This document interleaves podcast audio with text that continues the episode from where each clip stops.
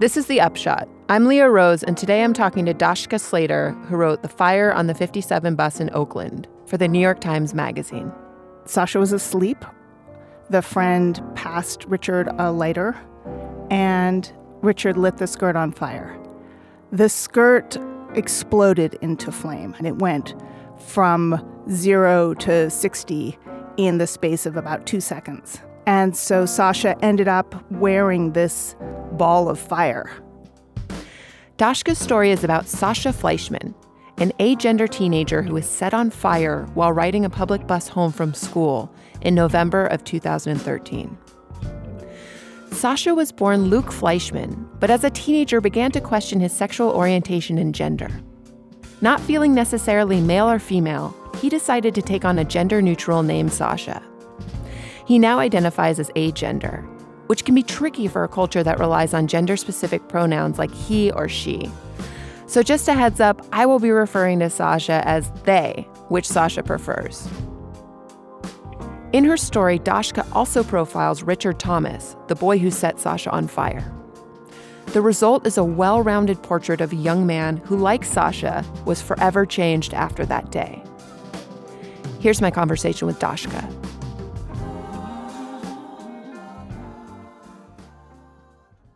So, who is Sasha Fleischman and how did you hear about their story?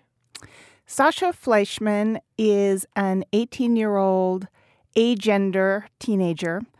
Agender means that they, which is their preferred pronoun, they don't identify as either male or female.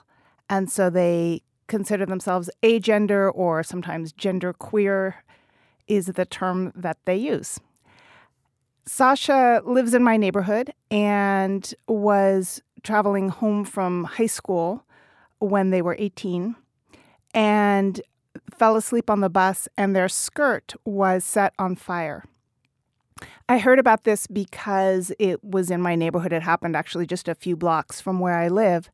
And instantly it was out on the neighborhood listservs. Everybody was talking about it. It was this absolutely horrifying incident. Uh, on our first impression, anyway, was that it was some sort of hate crime and uh, a fairly horrific thing to happen to a teenager coming home from school. What were some of the big questions that you had going into this story, and what were the most interesting parts of the story to you? I would say there were two driving questions for me. One was who is Sasha and what does it mean to be agender? It was my first encounter with the term and with the concept. And so I was very curious about how an 18 year old person comes to this understanding of themselves. Sasha actually became, uh, came out as agender at age 16. So, you know, that's very young to have such a, a nuanced understanding of your own identity. And Sasha's understanding is very nuanced. Sasha is a very uh, extraordinarily bright and articulate kid. And they really had thought much more deeply than I think most people do about gender and sexuality. And so I was very interested in that whole part of it and understanding what it meant. What was it that sparked uh, their question about gender? Sasha was, uh, and still is, as far as I know, a fan of a web comic called Pollyann Pictures that deals with polyamory and gender and sexuality. And there was a lot of discussion of genderqueer and agender issues on this web comic and on other websites that Sasha frequented. And so Sasha just began to ask this question of themselves uh, Am I a guy? And how do you know? And so started asking everyone that they knew, including their parents and their friends, How do you know what gender you are? And when people replied, Well, I just know, Sasha felt like that was not their own experience. Um, Sasha said to me, I didn't just know. And so began to question Am I a guy? It's just a little bit misleading because when you refer to Sasha as they, it almost seems like they're taking on both of the genders, male and female. Does that seem to be what what Sasha wants? Yeah, I think that's true. I mean, it's a it's an interesting question. You know, are you without gender or are you with both genders?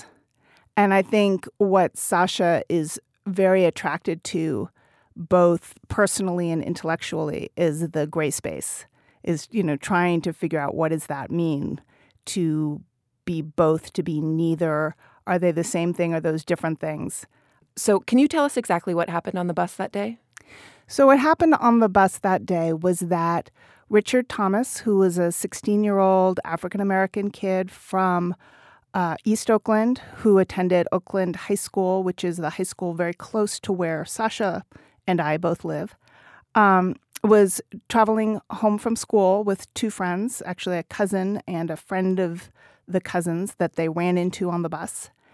And what looks like happened is that the friend of uh, Richard's cousin suggested that Richard light Sasha's skirt on fire as a prank. Um, Sasha was asleep the friend passed Richard a lighter, and Richard lit the skirt on fire. The skirt didn't catch the first couple times, and when it did catch, it exploded into flame. I mean, it went wow. from zero to 60 in the space of about two seconds. Wow. And so Sasha ended up wearing this ball of fire and uh, woke up got up and ran, um, and which, of course, is the worst thing to do when you are on fire. Yeah. And two bystanders tackled Sasha and smothered the, the flames with their coats and bodies. And, and this is all still on the bus? This is still on the bus. And it happened really within just a few seconds. You know, it was a lot of activity and a lot of damage in a very short amount of time. Sasha ended up with uh, second and third degree burns that ran um, from the calf to the thigh. Wow. On both legs. And so, did you actually see this happen on the the video that was on the bus? Yeah, the um, all AC Transit buses have a system of cameras, and so the surveillance video caught the incident from multiple angles. So I was able to watch the incident unfold so did the boys take off, or what happened after the the fire was put out? Uh, the boys had already. Richard had already jumped off the bus. Um, Richard uh, lit the skirt and then jumped off right away. Um, the idea being that the skirt was going to go out quickly and Richard would be long gone before uh, anything happened. Yeah. Uh, the other two boys did not jump off. Um, I think they were completely taken by surprise by what happened. And uh, they eventually everybody got off the bus because the bus stopped and the driver got out and uh, the police came and the ambulance and so forth. What did you make of Richard's testimony to the Oakland PD officers after he was arrested for setting Sasha on fire? And what did he what did he tell them about why he did it? Richard started out by saying that he was just a bystander and it was only after he was shown the fact that they had a video recording of the event that he admitted that he had been the one who had set the fire. Um, and it was an interesting exchange because the police obviously had a theory of the case and they had asked him in the course of this of the questioning. Now remember this is a 16-year-old kid who uh, has been in a room by himself for three hours almost, and then has no attorney, no parent there. So they had had kind of a wide ranging conversation as the police had tried to get to know him and to establish a relationship, which is what police officers do when they're interrogating. In, uh, yes, yeah. interrogating a suspect. So they had asked him about his views on uh, homosexuality and had he ever had a bad experience and you know a lot of different things um, so it's it's always difficult when you're reading these kinds of or watching these kinds of police interviews to understand where ideas come from. So, what Richard said to them was that it was he he I don't know if he used the word prank, but he said I didn't know it was going to go up like this. Right.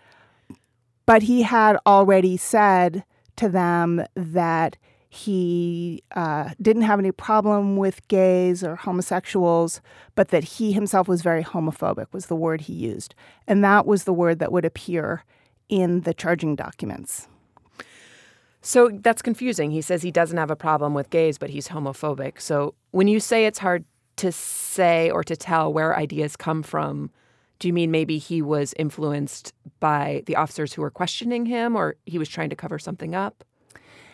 I, you know, my job is not to, uh, you know, I'm not here to to say what was inside Richard's mind because I don't know that. I can only know what I learn from interviews, what I see myself. So, you know, I I haven't interviewed Richard and I don't know what explanation he would give for why he said I'm homophobic. But I certainly heard a lot of theories from other people. Um, one theory was that he didn't know what the word meant and that he was trying to say that he was heterosexual. Um, I heard also that maybe he was trying to say what the police wanted him to say, that they seemed to be asking him about being prejudiced against gay people, and so he was trying to kind of please them. Um, that I heard that maybe he was trying to excuse what he had done. Maybe he was trying to take full responsibility for what he'd done and not implicate the other two kids who were with him. It's hard to know. You did a really great job of presenting a very well rounded profile of Richard. Was it hard not to vilify him? No, it wasn't. In my other life, I'm a children's book writer, and um, so I have, you know, I wear two hats most of the time as a writer, both I'm writing as a journalist and writing for children. And I think if you write for children, you have this inherent belief in childhood and in children, and the fact that they are not the same as adults. They don't think the same way as adults, and they should not be expected to behave like adults.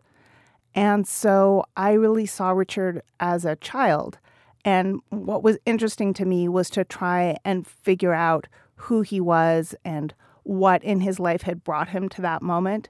But I was not inclined to see him as, you know, a, a villainous figure.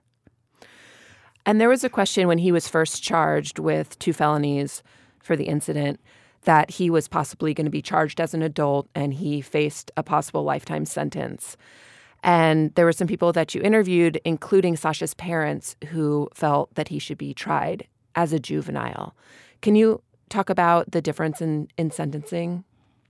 Yeah, Richard was charged as an adult, and he did face the possible sentence of life in prison. In California, uh, voters passed in the year 2000, voters passed an initiative called Prop 21, which gave district attorneys the power to do what's called direct filing. Previous to that, a juvenile who prosecutors wanted to charge as an adult would go before a judge and there would be a hearing to determine whether that offender should be charged as an adult or as a juvenile. Prop 21 took away that hearing and allowed for prosecutors to make the decision on their own. Um, the danger with that is that prosecutors are making the decisions very, very early before the case has actually been investigated. So they're usually basing that decision on really purely on a police report. And so the jeopardy that young people face in this situation is fairly extreme. Now, it in California, some studies that have looked at what the impact has been, we're not seeing a huge jump in the number of kids who are serving time in adult prison, but they are facing very long sentences and they are facing the possibility of serving their time among adults. So he was sentenced in the end to seven years, and he's he's in a an adult prison now. No, he's he's still in the juvenile system. Um, he has a couple of hoops to jump through. There are two hearings that he needs to have in order to determine whether his sentence will be reduced. He has had the first of those hearings and came through with flying colors. If he meets the benchmarks for the second hearing, his sentence will be reduced to five years. That will enable him to serve all of his time in juvenile facilities and not have to go to adult prison. Okay. And if you weren't given access to him, um, how did you manage to profile him? I did a lot of interviews. Um, I was very lucky in a number of regards in this story. Uh, the biggest one was that I had the cooperation of both families. And so I interviewed everyone I could find who knew Richard from uh, his uh, truancy officer at school who had become very close to him, his friends, his cousin, uh, his mother, his bosses um, at his summer job, really everyone I could possibly locate. And fortunately, the picture that emerged from those interviews was quite consistent. Um, everything that I wrote about him, I got from from more than one source because I wasn't able to interview him directly, and so I I kind of I did double checking for everything that I did. Yeah, and were you not able to interview him because he's a, a minor? I was not able to interview him because he was facing such an enormous sentence that his attorney felt that it would place him in too much jeopardy. Do you know if he's read the story? He has. Do you know what he thought of it? That I would have to, I'm not going to, uh, it would be hearsay. So, yeah. Okay. Um, you quoted some lines from two different letters that Richard wrote to Sasha. Can you can you tell us about those letters and what you made of them? Richard wrote two letters to Sasha just within a couple days of his arrest. And they're very moving letters. Um, in the first one, he didn't know the name of the person whose skirt he'd set on fire. And so it's just addressed to Dear Victim. And in the second one, he then had Sasha's name, and it's a three page letter in which he really kind of pours his heart out um, both saying, I'm so terribly sorry for what I've done and I deserve to be punished and I just want you to be okay. And also talking about himself and saying, you know, I know what it's like to have um, somebody do something mean to you and the feelings that you must have. And so it's really, I felt that it was an attempt to kind of reach across time and space and make connection with somebody uh, that he had wronged. And do you know what Sasha's reaction to the letters were? Did you talk to them about it? Sasha didn't receive the letters until the whole process was over. Um, the letters went immediately into the briefcase of Richard's attorney, and because they contained admissions of guilt, they could not be shared with anyone until after the case had already been adjudicated. Wow. That's kind of unfortunate because you would think Sasha would want to really read those. Yeah, it was unfortunate in many ways. This whole story was an example, I think, of the limitations of the adversarial legal system. The two families were extraordinarily empathetic towards one another.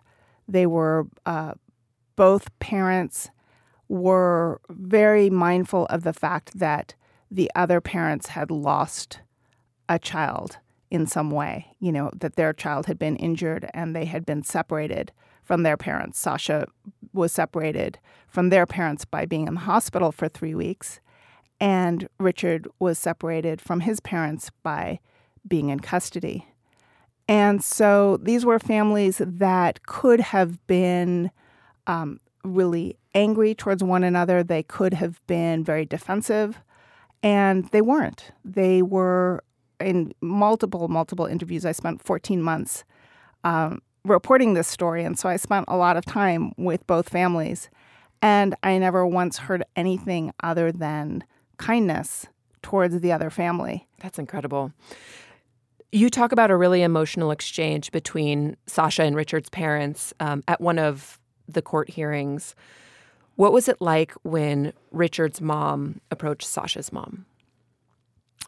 Uh, Richard's mother had approached me fairly early on because she knew that I was spending time with both families. And so she wanted to know if it would be possible to meet with Sasha's parents and apologize in person.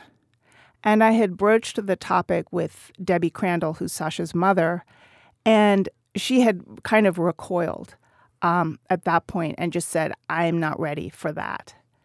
And so I kind of left it at that. And it wasn't until a hearing in the spring at which both families were present. Debbie and Carl, Sasha's parents, hadn't come to most of the court appearances. And so it was really their first time in the courtroom. And Jasmine, Richard's mother, saw them uh, sitting with me and knew who they were. And so she came up and introduced herself and just said, I'm so sorry. And these words just kind of tumbled out of, you know, I don't know what made him do that. That's not who we are. We're not hateful people. And then all of this was happening in the vestibule just outside the courtroom. And one by one, each member of Richard's family came forward and hugged Debbie and wow. Carl and Sasha. Oh, Sasha was there too. Sasha was there as well. So what was Sasha's reaction? Sasha's reaction was just a smile and uh, accept the hugs. And um, Sasha has this kind of um, Zen quality at times. And when I asked them afterwards, you know, how was that for you to be, you know, was it strange to be hugged by all these family members of the person who attacked you? And Sasha just said, I'm always okay with hugs. That's so sweet. so, do you think that interaction changed the way Sasha's family thought about Richard and about the incident? Did it change the way that maybe they thought Richard should be punished for the incident? Yeah, I don't know if it changed the way they thought about the punishment because they had come out very early on saying that they didn't feel that Richard should be charged as an adult. Uh, Sasha's father is a kindergarten teacher. Sasha's mother works in uh, at an independent school there are people who are in education and feel very strongly, as I do, that uh, children are not the same as adults. So they were very clear on that one. Um, but I think having the personal contact did change the way that they felt they they could see that uh, that Jasmine, Richard's mother, really was genuinely sorry. How much time did you spend with Sasha and what was it like discussing the actual incident? Did they have a lot of residual trauma from it? Surprisingly, no. Um, Sasha's a quite a resilient person, and you know they were still in the early months of the reporting. They were still in a fair amount of pain from the burns and uh, the skin grafts. You know, it had been a very uh, physically traumatic experience, and the recovery was extensive. So, in that way, yes, they were traumatized, but emotionally, not as much as you would think. Is that because they understood sort of a bigger picture about what happened? Or does that have something to do with the inner Zen like quality? Yeah, I would say it has to do with Sasha's personality and that uh, Sasha's a very cerebral person, and I think is pretty good at at putting things in compartments. You spent a, a fair amount of time in your story discussing Sasha, the schools, the alternative schools that Sasha went went to. What do you think that had to do with uh, their upbringing? Uh, I guess their state of mind, and why did you choose to include that in the story? It was a very safe place for a fairly unusual kid to grow up.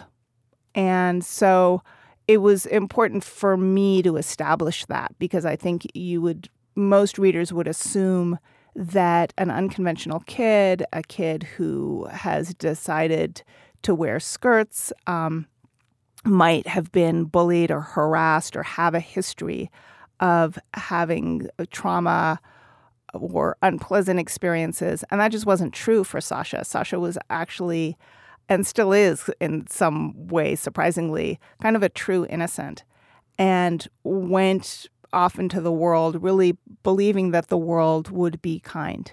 So after this happens, how does that change its its its view of the world, of the outside world? It's a really good question. I'm going to see Sasha later this week and I'll be interested to talk to them about this. But I'm not sure that it I'm not sure that that Sasha's view has fundamentally changed. Um, I think that Sasha is more wary now. But last time I talked to them about, you know, what were what's the residual effect of this experience, they said, I don't sleep on the bus anymore. that's good. what did writing and reporting the story change for you? I've always believed that empathy is one of the key virtues of a good reporter and one that's probably underrated. You know, we as journalists, we really pride ourselves on our skepticism and our cynicism, and those are important too. But compassion and empathy for the people you're writing about, I think, is equally important.